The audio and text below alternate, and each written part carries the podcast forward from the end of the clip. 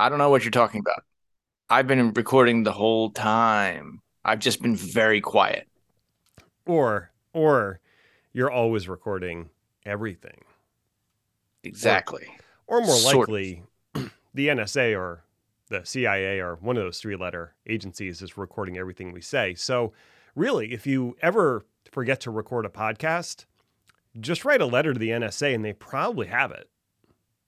Yeah. Yeah, that makes sense. Let's call it a um, a permanent backup. Absolutely. That's that's my disaster recovery plan. I'm just going to call the NSA. Just start yelling about like absconding to Yemen with state secrets, and all of a sudden they will have all kinds of time for me.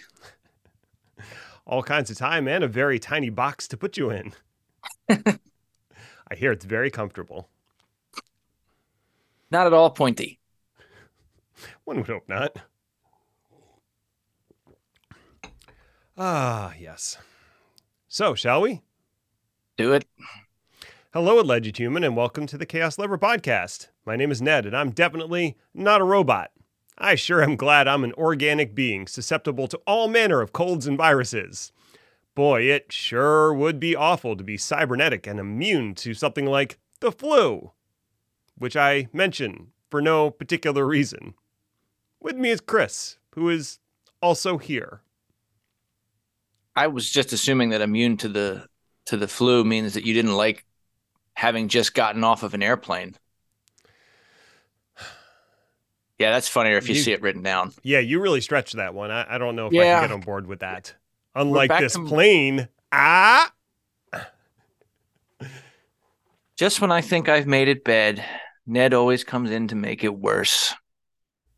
Uh, yeah, that is kind of my job. And as we have seen, my function in this podcast is to make everything worser. And you can't say function without fun. Oh, that's true. Wow. Really, really think about that for, don't think about that for a while. Pro- I mean, you also can't say function without unction, which I'm almost positive is a real word and probably not a good one. well, there's unctuous, which is a real word, and it doesn't sound good. And there's there's unctuousness, which was the the working top. Oh God, I screwed that joke You- up. you Never tried. mind. Move on. Just go. Just go. See, I thought you were going to make like a comparison to Bootylicious and how Exactly that was what I was trying to follow-up. do. Okay. And I just didn't remember how syllables worked, how letters structured in a sim- single order somehow turned into a sound that you can make that people will understand and comprehend. You and ChatGPT have that in speaking. common. Yes, I've heard of it. Perhaps we should try doing it. so, should we talk about some tech garbage? Uh, sure. Well, I'm going to let you finish, but first, Chaos Lever had the greatest year of all time. Christ, I'm old. Yeah, the- yeah, I led the- with that Kanye reference from um, 2009. That was 14 years ago. It was a long ass time ago. Yeah.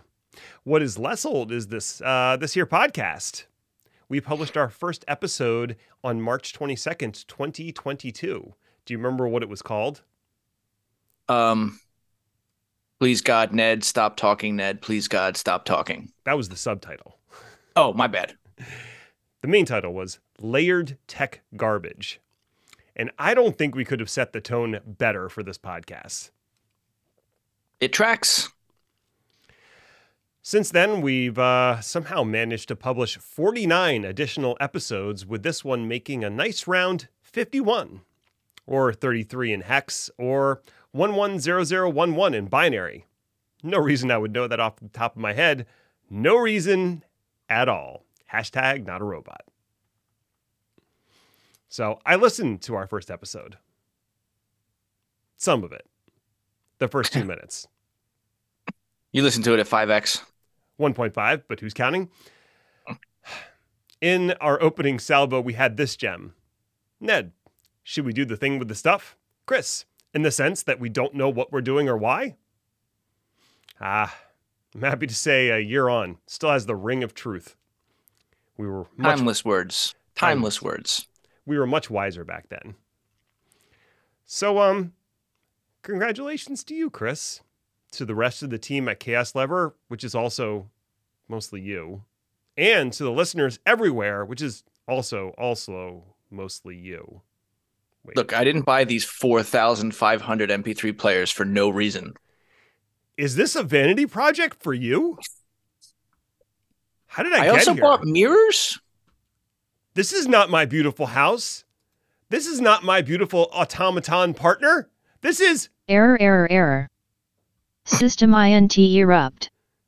Restarting NED protocol. Um, yeah, let's talk about some tech garbage, shall we? And since this was, since one of our first topics on our first episode was data storage on DNA, I think it's only appropriate that our anniversary topic is about the data already stored in your DNA. Ah, great segue. You love it. No. No. Can't you just I pretend mean, it's our anniversary? dressed up nice. I wore pants and everything. That's unlikely. Anyway, what Ned is alluding to and stretching the rules of science and common sense is an emerging trend over the past couple of years of biometric authentication going mainstream for all the wrong reasons. Now, this week, Panera Bread announced that they are rolling out biometric identification system as a part of their loyalty program. Are they just hooking up scanners to the trash cans? well, I mean, if you wanted to go for the end result, it would be in the bathroom. But anyway, touche. So, yeah, biometric identification at Panera. Panera, realizing the technical challenge and massive time sink it is to pay for a sandwich these days, decided to do something about it. Mm. Now, now, now, now, now, now. Not like building their own system, of course, because mm-hmm. that would be crazy. Instead, they partnered up with Amazon to use a product of theirs that I personally completely forgot existed. Said product is called Amazon One, which is not a great name. And it uses your palm print as identification and authorization to connect your identity to your credit card to pay for things, keep track of loyalty points and uh, any type of sign in programs because sandwich points are important, I guess.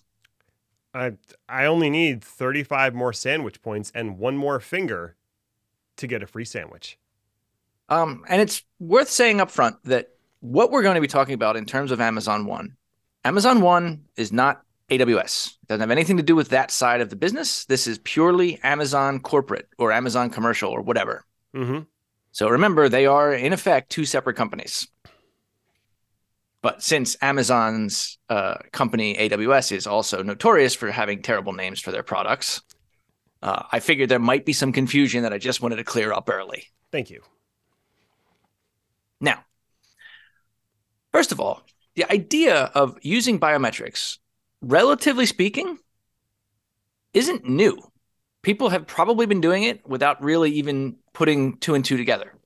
Say for a faster login to your phone or your computer. Why type in a four-digit code on your on your phone when you can just use your fingerprint? Mm-hmm.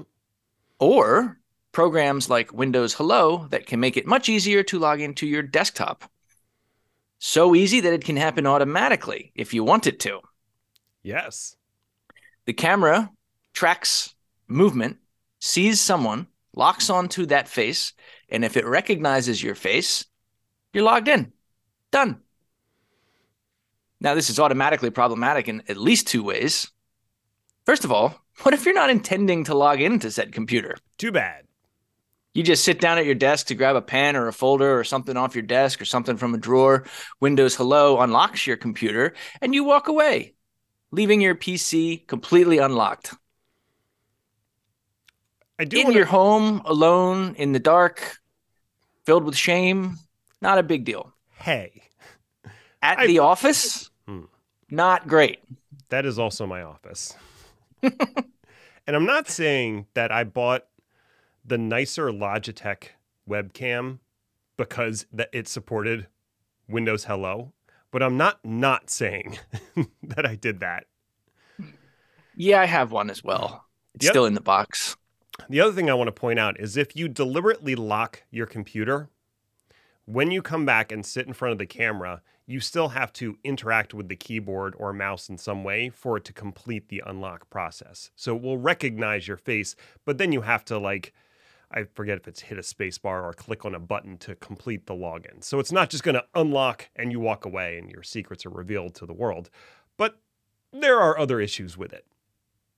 Yeah, such as the service being hacked back in 2021, with researchers being able to fake a USB camera, feed the Hello program an image, and get it to unlock your computer. Hmm, that seems like a problem.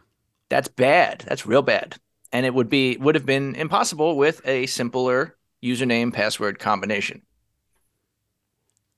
So when we talk about these things, just remember always in the back of your head the seesaw between convenience and security. hmm And when we talk about things like Amazon One, or let's just say the loose defaults that Windows Hello comes with, that they're trying to have it both ways.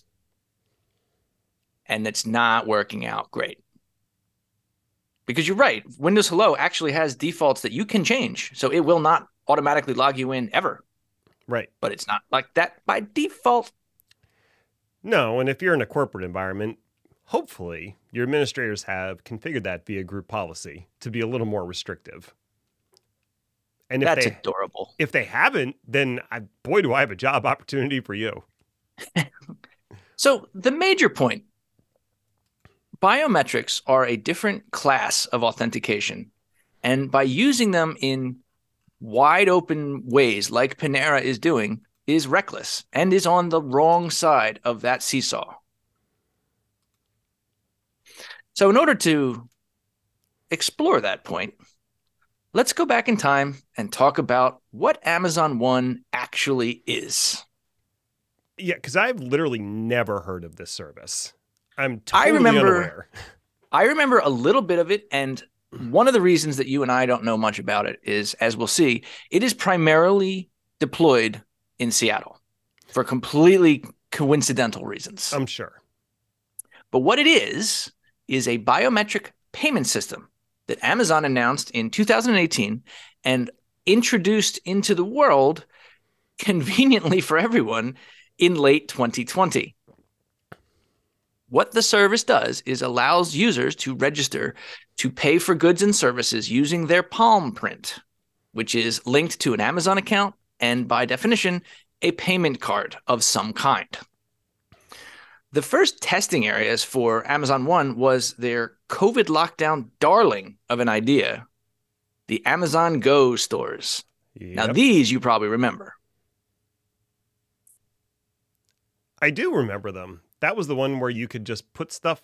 They had the the funny commercial where it looked like a shoplifter was going around the store and shoplifting all the things, and then they walked out and the security guard did nothing, and then you realized, oh, it had scanned all the items magically as they walked out and done their payment, which is not exactly how it worked with Amazon Go, but it was a pretty good commercial.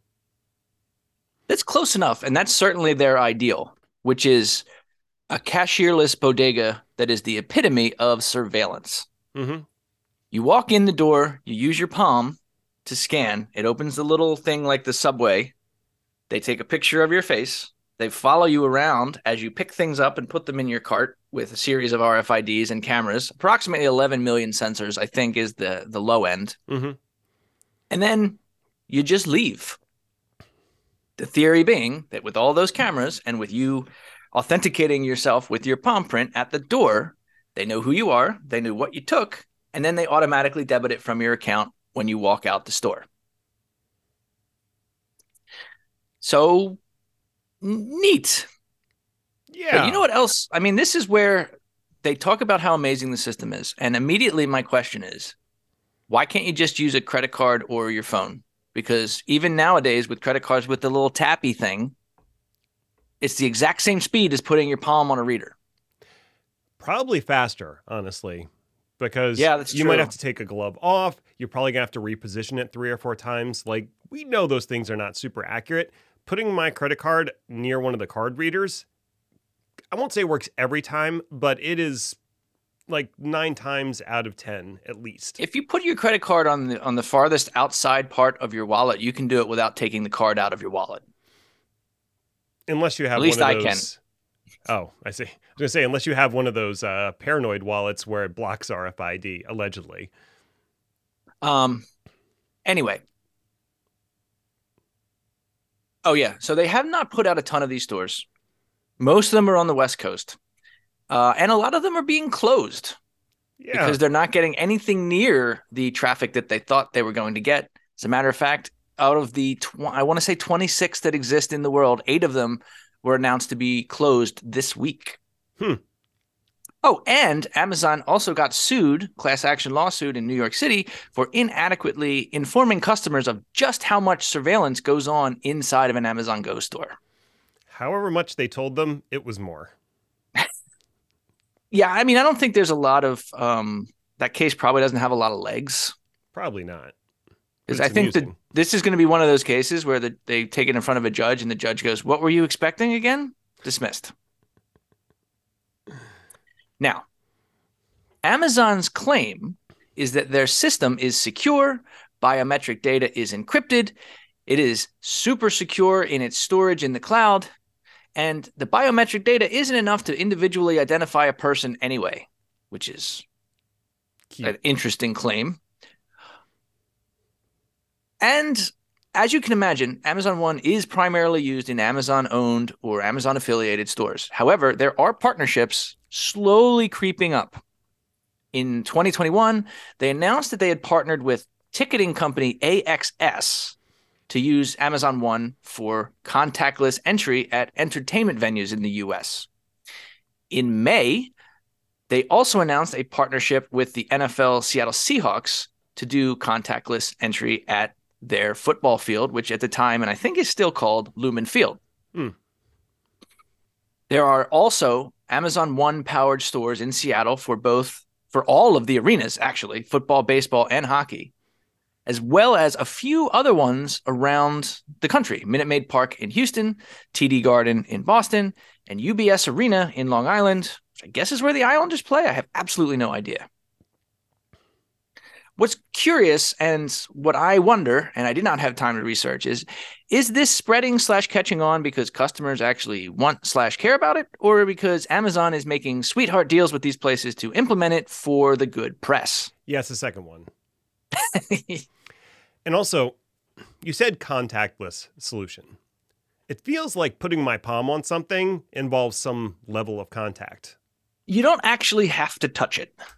You just get your palm, you stretch your fingers out as much as you possibly can, and you put it real, real close. Ah, you know But what? you know what's going to happen, People are going to put their hands on it. like immediately, like right away. Yeah. You know what is actually contactless? When I have the little e ticket on my phone and they scan it. See, I think you're getting the point. Um, Amazon One has been controversial since it was announced, due precisely to concerns over privacy and security. Now, in general, critics have raised concerns that the use of biometric data, such as palm prints, could lead to different and more complicated privacy violations, data breaches, and attack vectors. In specific, Amazon already has a history of utterly failing to protect your privacy. In fact, not just utterly failing, not really thinking it was all that big of a deal. In 2021, a report came out showing that Amazon had no real security policy to speak of when it came to your personal data, and all customer data was basically available to everyone inside the company. There was Hmm. little to no gatekeeping when it came to which teams could access personal information in what was referred to by somebody at Amazon as a free for all approach. Eek. And this was designed into Amazon's business policies. They were making the calculation that less internal security made for more sales. Therefore, they were going to go for more sales. And this was no one off thing with a rogue team or a wonky system. The report that came out was based on emails and internal documents going back years. And if you want to see the results of that laissez faire attitude to security, there are many, many pages that list out Amazon's myriad failures to protect customer data. I went with the first Google link. And if you look at them, you'll see that there are multiple major incidents in nearly every listed year. And let's not forget that Amazon was hit with the largest GDPR fine ever why were they hit for that? Mishandling customer data. Mm. Amazon said that those charges were utterly without merit. Everyone else said, yeah, bruh. right. That's how they talk. Yeah, that's how they talk in Europe. So, what I'm saying is, there is the general concerns about biometric, which we'll get into in a second. There's also the specific Amazon that I think also needs to be taken into consideration when you're doing this risk versus reward calculation. Right. I want to make an important distinction here because people might be thinking of how they use their fingerprint to unlock their phone or their face to unlock their phone.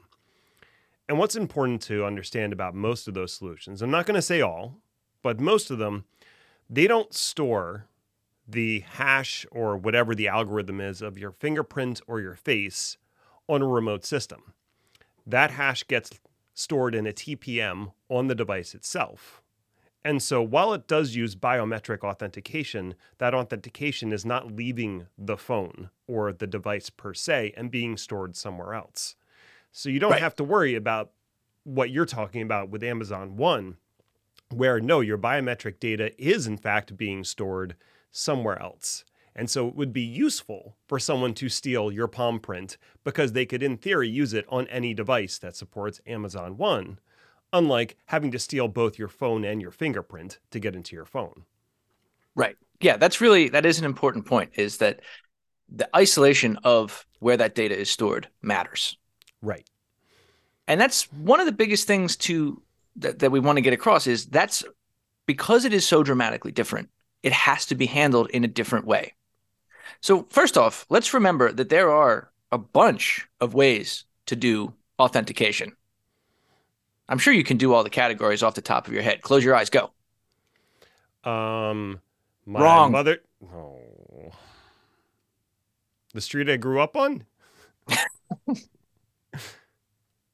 so, we have the easy one something you know. That's your password. Something you have, a physical object say a smart card or a security token. Mm-hmm. Something you are is your biometric data. Any type of thing you can think of fingerprint, face, eyeball, voice recognition. One that never gets used often enough is something you do. Hmm. Now, I don't want to dig into this too much because it's a little bit of a um, what's that called? Digression. But did you know that they can make a authentication system that not only do you need to know the password you're typing in, it tracks the way that you type it. Hmm. So all the different changes in pattern and intensity and how long does it take you from like switching from a left hand letter to a right hand letter or two right hand letters in a row building out a password or a phrase like this would have to be a paragraph basically but something long enough it gets the fingerprint of how you as an individual type there are camera systems that can track the way you walk down the street. Mm-hmm. And if you get enough time, these things can be individualized.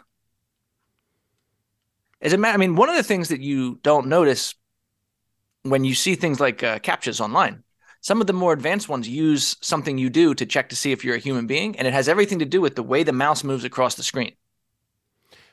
Ah, so it's not even caring about the images it's showing if it's showing you images at all. It's an additional layer if they so choose to implement it because a computer can actually drag a mouse in a dead straight line. A human being cannot. True. So, something you do, I think, is uh, a kind of authentication that's going to happen in the near future But I just think it's super cool. Yeah. And then the last one is something you are, which is geographical. Like you cannot log in unless you're in the state of Pennsylvania. We can do that. I mean, we can also fake it, but we can do that. Right. And there's another important thing about biometric that makes it different from a badge or a phone app or a physical card of any kind. And that is, unless somebody has a hacksaw and a lot of bad intentions, you can't lose it. So, on its face, that's a big. Ah, see what I did there? Uh, uh. on its face? Yeah, ah, yeah. God, I feel so much shame. This should be a big pro. Well, the connected con is you can't replace it either. We have not gotten to Minority Report yet. Nobody's changing out eyeballs. So, yes, it can be more difficult to steal or forge biometric authentication than traditional forms. But if that information does get stolen or forged, say, I don't know, a massive company with a long history of not being responsible with personally identifiable data has an incident, Yep. and now your biometric stuff is out in the ether, you can't replace it. You can't go to the palm doctor and get a new palm. Right. I went to a palmistry once. It's very different. It's not what you would expect. And they gave me a lot to think about. I'm sure they did. So if you lose a loyalty card, or even in a probably a very common experience for everybody at least once in their lives, if you lose your credit card, it's an annoyance, but it's a fixable annoyance. It's not a huge deal. You call the company, you cancel that card, and you get another one. Let me know how that works out when you lose your palm print. Slightly more challenging. Yes. Right. Not as hard as getting a new social security number, but I mean, still pretty high up there. One, two, three, four, five. Um, so yeah. Kind of to the point that you made before. Biometric data is great for highly secured and isolated environments where data about users is never widely available. But if you have an employee that works at one of those highly secured environments and ends up using Amazon One or other inevitable technology. I know we're banging on Amazon One, but they're not going to be the first. They weren't. They were the first, but they're not going to be the last. Right. Say that data gets stolen.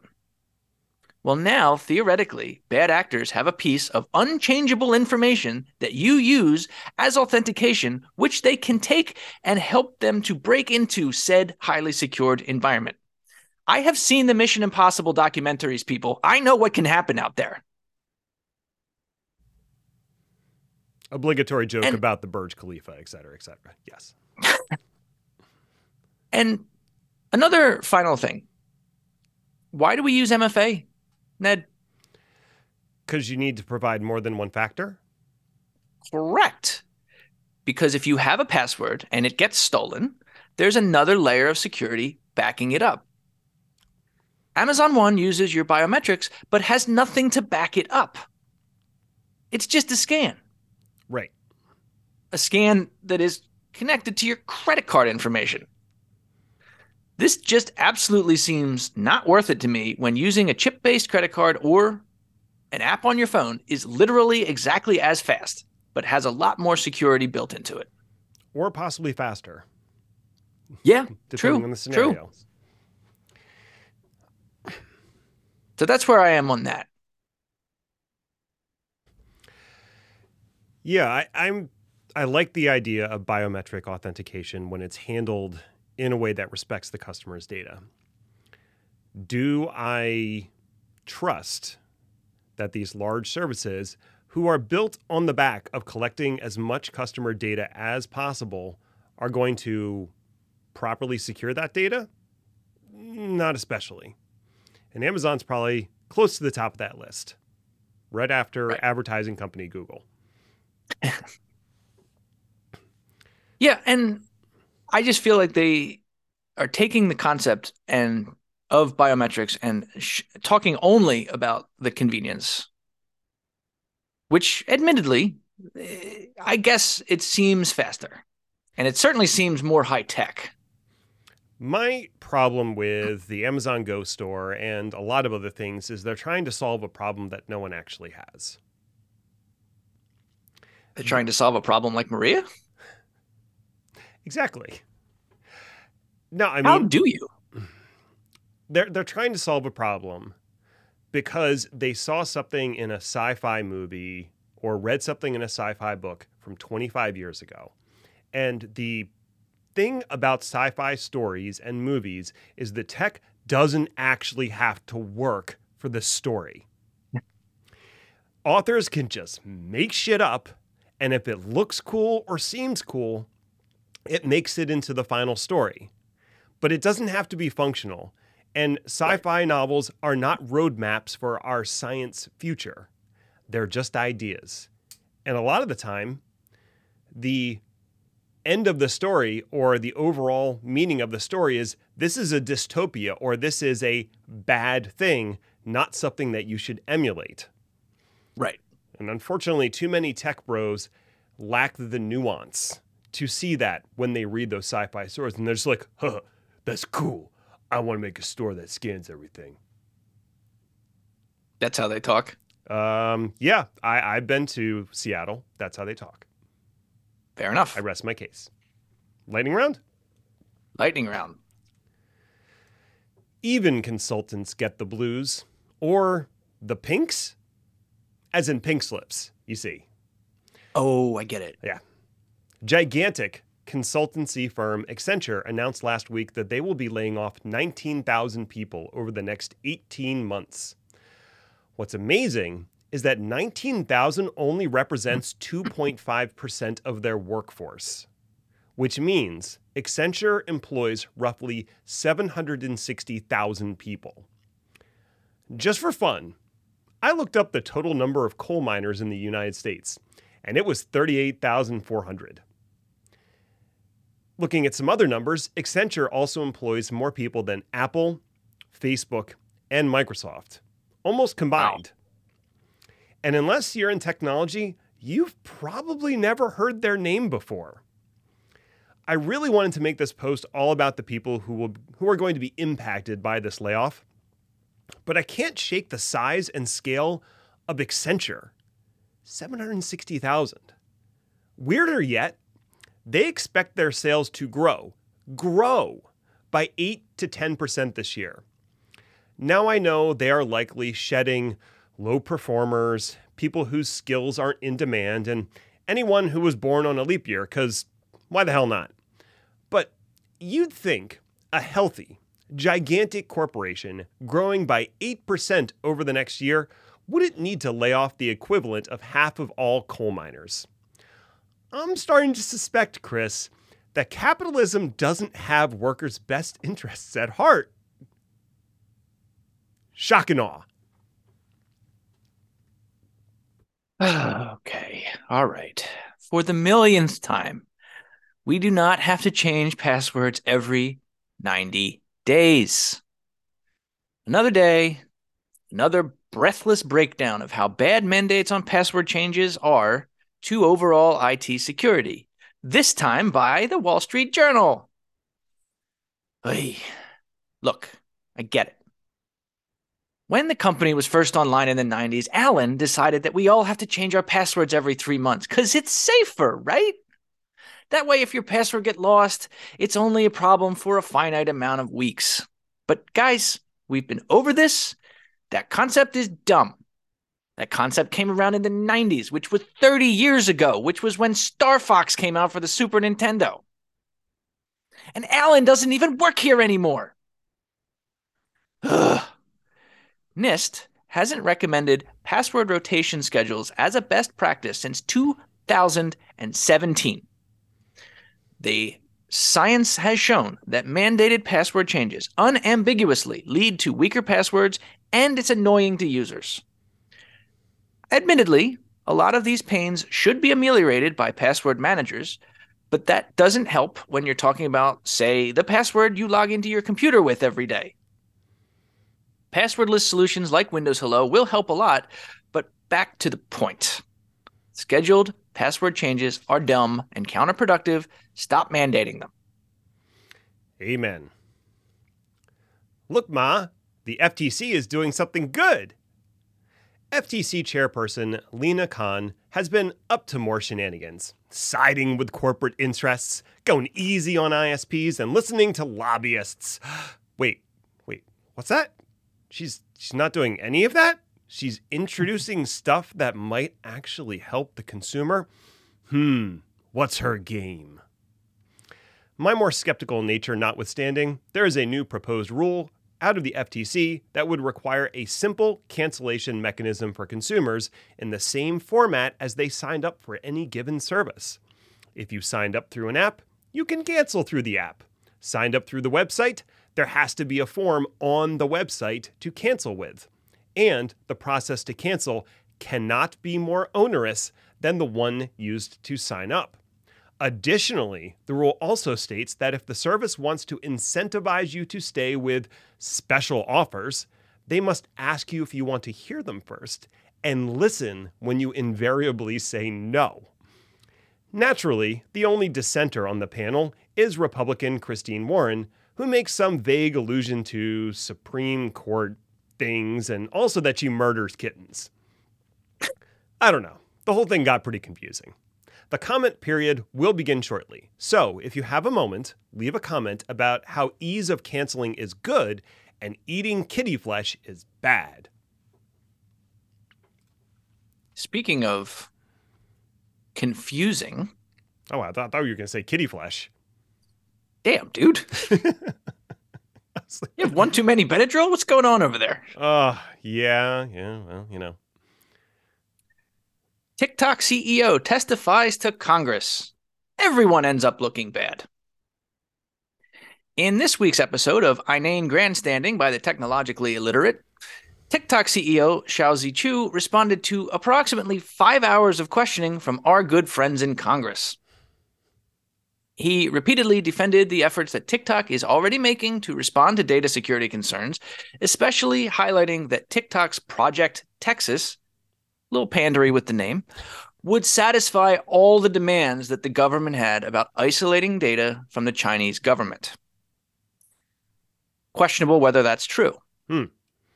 He also engaged in what I think was totally justifiable whataboutism when reminding Congress that Facebook and Google have been just as guilty and nothing has happened to them.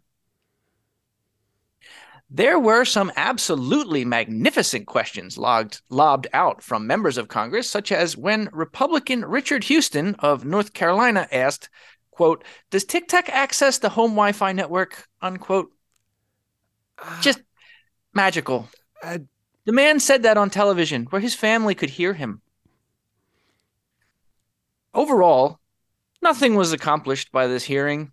No minds were changed but it wasted a lot of time and money. So, congratulations all around, I guess. I will point everyone back to the EFF article about this issue we talked about last week. Wake me up when there's an actual data privacy bill that won't just die in committee.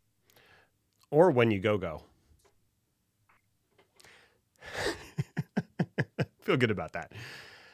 Creator of the first Ethernet, Robert Metcalfe wins Turing Award. You know, believe it or not, boys and girls, there was a time before the internet and wireless when computer networks were connected by thick cables and limited to a single room or building. Terrifying, I know. Bandwidth was measured in megabits, not bytes, and you couldn't even rickroll a person because Rick Astley was still in diapers. What's amazing about the Ethernet developed by Metcalfe and David Boggs is the fact that it is still used today as a layer 2 transport transport for basically the entire world. Whether it's Cat5, multi-mode fiber, or wireless radio signals, they all use Ethernet for their transport. Starting at a minuscule 2.94 megabits per second, it's now possible to run Ethernet at multi terabit speeds. There are an estimated 7 billion Ethernet ports in the world as of 2022, and all the little packets steering around our crazy globe oh, owe Metcalfe and friends a debt of gratitude. CISA releases weirdly named tool to help investigate possible Microsoft 365 breaches. CISA, or the Cybersecurity and Infrastructure Security Agency, has released a new tool to assist security engineers in the fight against security breaches in Microsoft 365 environments. The tool is open source, free, and based on the MITRE ATT&CK reports.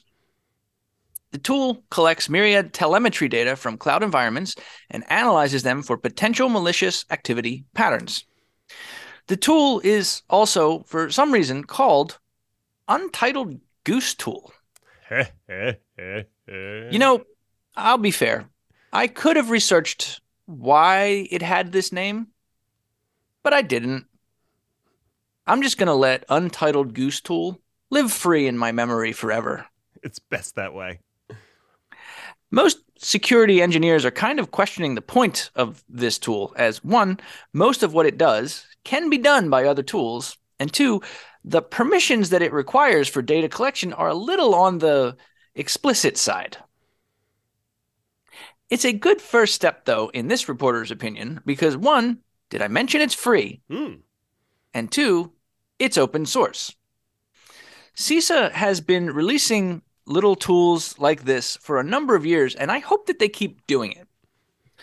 They're reputable enough that I'm not worried about the permissions that they're requiring, and everybody likes free. Except for all the security companies that want to make money. they're, not as big of a fan. Hey, thanks for listening or something. I guess you found it worthwhile enough if you made it all the way to the end, so congratulations to you, friend. You accomplished something today. Now you can go relax on your lazy boy, read some Tolstoy, and have a latte made with soy. You've earned it.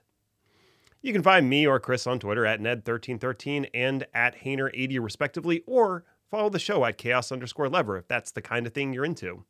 Show notes and the sign up for our newsletter are available at chaoslever.com if you like reading things, which you shouldn't. You have 50 other episodes of Chaos Lever to get through. Better get on By that. the end of the day. 5x speed exists for a reason. We'll be back next week to see what fresh hell is upon us. Ta ta for now. So, what's your legitimate fastest speed that you can l- listen to something and actually interpret it One in any half. meaningful way? One and a half has been my max. I tried 2x once and it was just, I couldn't do anything else at the same time. And that's usually my goal is to be able to do something else while I'm listening. Right. Yeah, unless I just want to make everybody sound like Alvin and the Chipmunks, which is not necessarily a bad thing. I'm sorry, what were you saying? I was doing something else.